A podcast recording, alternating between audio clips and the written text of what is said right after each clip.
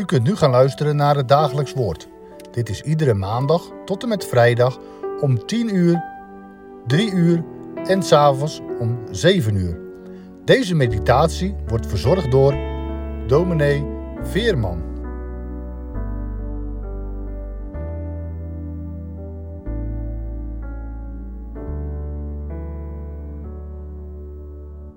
Beste luisteraars, we lezen verder in het Bijbelboek Rut, het vijfde en het zesde vers van hoofdstuk 1.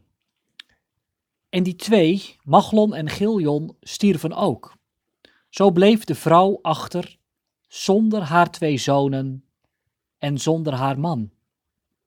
Toen maakte zij zich met haar schoondochters gereed en keerde terug uit de vlakten van Moab. Want ze had in het land Moab gehoord dat de Heere naar zijn volk omgezien had door hun brood te geven. Zo voor deze vers uit Rut 1. We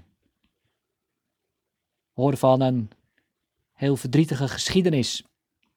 En die twee, Machlon en Giljon, de zonen van Naomi, zij stierven. Zonder haar zonen staat er dan. En zonder haar man blijft zij achter. Machlon en Giljon.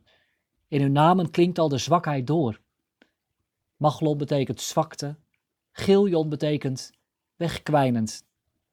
Zo zijn die twee weggekwijnd in het land van Moab, waar Naomi en haar man naartoe zijn gegaan, omdat ze dachten dat het daar beter zou zijn, omdat zij hoopten en meenden dat daar een toekomst lag waarin ze brood zouden hebben. Maar op een weg buiten God vandaan wordt geen brood gevonden. En dan lijkt die geschiedenis eindigen. Maar dan gaat het verder. In vers 6 zien we de omslag. Toen maakte zij zich met haar schoondochters gereed en keerde terug. Terug uit de vlakte van Moab. Terug naar het land dat ze de rug had toegekeerd. Wat maakt het dat ze zich omkeert? Dat ze zich bekeert van de weg die zij met haar man gegaan is naar Moab? Nou, ze heeft iets gehoord. Ze heeft gehoord dat er een God is die omziet naar zijn volk.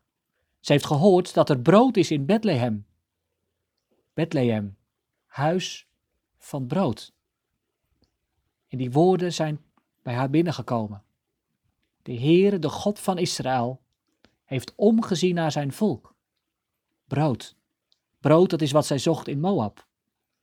Brood dat is wat zij niet vond in Moab. Want brood staat voor alles wat je in het dagelijks leven nodig hebt.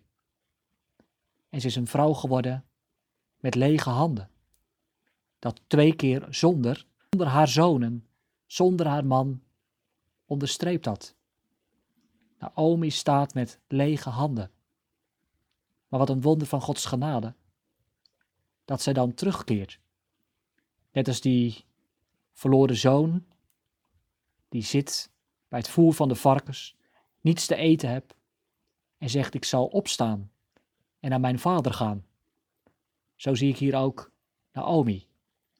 Zij keert terug, omdat ze iets gehoord heeft van Gods genade, omdat ze gehoord heeft dat er brood is in Bethlehem.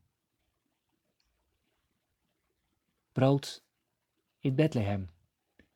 Dat denkt mij ook bij wat ik hoor in Johannes 6, waar de Heer Jezus spreekt. En hij zegt, ik ben het brood des levens.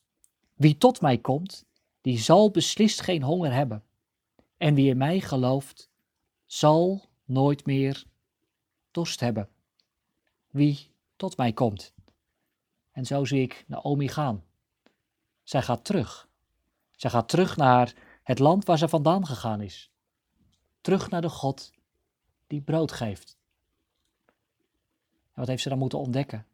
Dat er in Moab geen brood te vinden is. Ook een les voor ons vandaag. Alleen Jezus geeft het leven. Alleen de God van Israël is het die voedt. Een groot deel van onze tijd en energie en inspanning gebruiken wij om brood te verzamelen dat vergaat. Diploma's, werk, inkomen. Het zijn dingen die belangrijk zijn. Maar laat het niet zo belangrijk in je leven worden dat je het werkelijke brood, het brood des levens, Jezus Christus zult vergeten. En hij zegt het vandaag. Wie tot mij komt, die zal beslist geen honger hebben. Hoor je dat? Vergeet het niet. Hij schenkt het enige nodige. Hij wil ons voeden voor de tijd en voor de eeuwigheid. Wie tot mij komt. Ook Naomi. Ook u. We worden genodigd om tot Hem te gaan, die leven geeft en brood geeft. Kijk, een bakker kan brood klaarleggen in de schappen. Maar als de mensen niet komen, dan blijft het daar liggen. Zo komt ook die nodiging tot ons. Kom, kom tot mij. En u zult geen honger hebben. Ja, hoe voelt Jezus dan? Hoe is hij het brood des levens? Nou, schitterend om die tekst nog een keer goed te lezen. De Heer heeft omgezien naar zijn volk door hun brood te geven. Dat betekent dat er in Bethlehem, de stad van David, de stad waar eeuwen later Jezus Christus geboren is, dat we zien dat de Heer daar werkt. Hij geeft hier letterlijk brood. Brood aan de mensen van Bethlehem, brood aan zijn volk. Eeuwen later daalt op dezezelfde plaats het levende brood neer. Jezus Christus, de Zoon van God, wordt geboren uit de maagd Maria. Geboren in een stal, gelegd in de kribbe. En dan horen we het opnieuw, dat de Heere naar zijn volk omziet, door hun brood te geven, door hun leven te geven. Dat is genade. Hij ziet om naar mensen die het niet verdiend hebben. Mensen zoals Naomi, die bij hem vandaan lopen. Mensen zoals u, jij en ik, die zonder dit levende brood eeuwig honger zullen hebben. Maar hij zegt: Kom, ik wil je voeden met mijn genade, want ik ben dat brood. Ja, Jezus is de graankorrel die in de aarde valt. Hij sterft, maar hij geeft ook het leven. En hij is het die door de geschiedenis heen zich bekend maakt. Aan Rut, aan Naomi, aan het volk van Bethlehem. Ik ben het brood des levens. Heb je ervan geproefd? Leeft u ook van dit brood? En verwonder je dan vandaag erover dat er een God is die omziet naar zijn volk. Zo is de Heere. En als de Heere dan omziet, dan schenkt hij brood. En wie het brood eet, die heeft geen honger. Voor de tijd en voor de eeuwigheid. Wie tot mij komt. Gaat u mee met Naomi? Ga je mee met Rut naar Bethlehem? En zie dan op het levende brood. En dan staat erbij in Johannes 6: En wie in mij gelooft, die zal geen dorst meer hebben. Ja, dat ziet ook uit naar die heerlijke eeuwige toekomst. Beslist geen honger hebben. Ik lees erover in Openbaring 7, vers 16.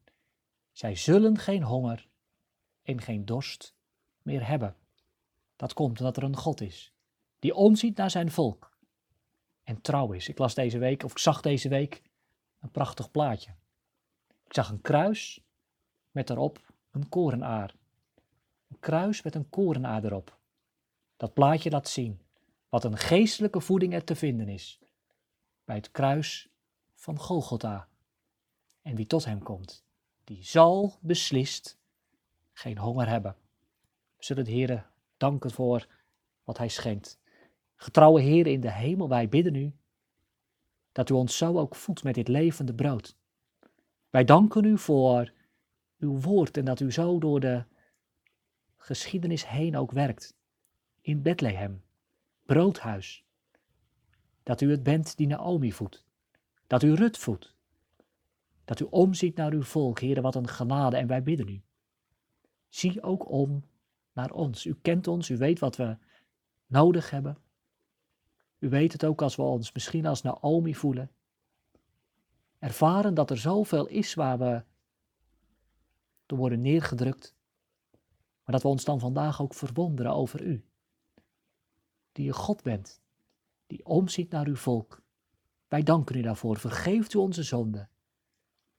En leert u het ons voor het eerst, maar ook opnieuw, om te leven van het levende brood. Jezus Christus. Amen.